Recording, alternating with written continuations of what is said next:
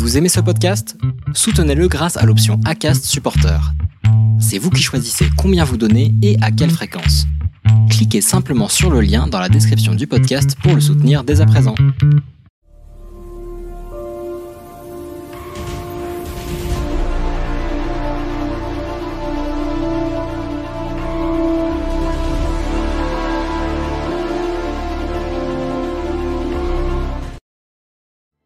Bonjour à tous et bienvenue dans cette nouvelle histoire. Connaissez-vous l'histoire du maître des pins? Il y a fort longtemps, au cœur d'une forêt de pins, vivait un récolteur de sève mystérieux. Un homme qui aspirait à vivre seul. Pourtant, régulièrement, des jeunes gens cherchaient à devenir son apprenti. Non pour récolter la sève, mais pour maîtriser un rare art martial. Mais à chaque fois, le maître déclinait les propositions des jeunes ambitieux. Trop jeune, trop âgé, pas assez motivé, les excuses ne lui manquaient pas. Il accepta néanmoins un jour de prendre un disciple. À cette nouvelle, les habitants du village voisin voulurent tous en savoir plus. Ce devait être un véritable prince pour que l'ermite accepte sa compagnie et de lui enseigner son art mystérieux. Bon nombre des habitants prétextèrent avoir besoin de résine pour préparer de l'encens, des médicaments et autres produits contenant de la résine de pin, afin de voir cela de leurs propres yeux. Et quelle fut leur surprise lorsqu'ils constatèrent que le jeune disciple n'avait rien de particulier. Ils cherchèrent alors par tous les subterfuges imaginables d'en savoir plus. Néanmoins, le vieux maître restait silencieux au sujet de la raison qui l'avait poussé à accepter cet élève. Il faut dire que personne n'osa poser la question directement.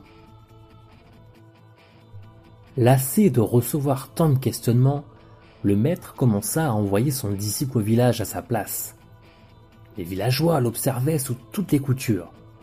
Il semblait brave et volontaire, mais nombre de ses prédécesseurs l'étaient aussi. Pourquoi donc ce disciple et pas les précédents? Un an s'était bientôt écoulé depuis l'événement. De nombreuses rumeurs couraient, mais aucune ne put être vérifiée.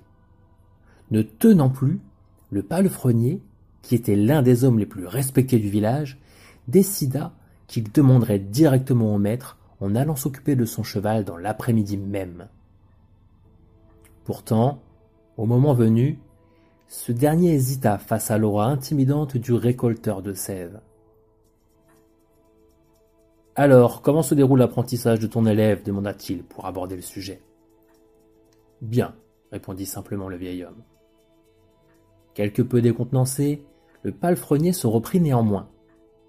Il doit être particulièrement doué pour que vous l'ayez choisi. Si vous le dites, répondit simplement le vieil homme.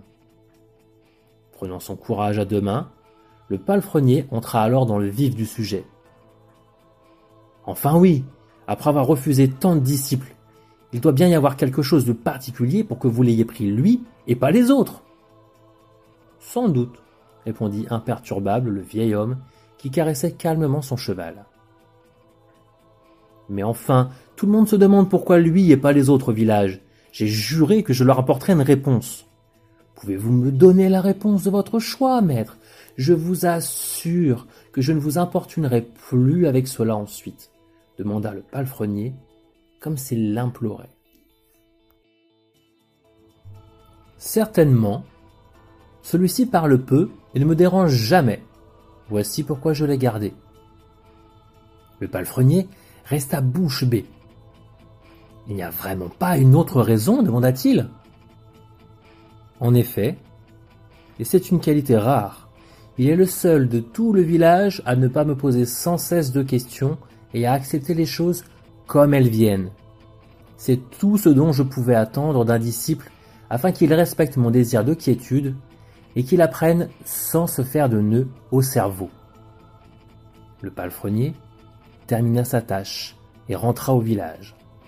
Tous furent surpris d'une réponse aussi simple. En effet, Bien souvent, nous compliquons les choses qui sont pourtant les plus simples du monde. Ne rendez pas votre vie plus compliquée, elle est déjà bien assez, en vous posant surtout des questions inutiles. Néanmoins, si vous avez des questions à poser, évitez de tourner autour du pot trop longtemps. Si cette histoire vous a plu, n'hésitez pas à la partager. Et si vous souhaitez en avoir plus, j'ai écrit de nombreux livres qui sauront certainement vous faire plaisir. Si vous souhaitez obtenir des infos exclusives sur l'univers de Mogène et surtout 3 ebooks gratuits, il vous suffit de vous inscrire à la newsletter. Je vais vous mettre le lien dans la description.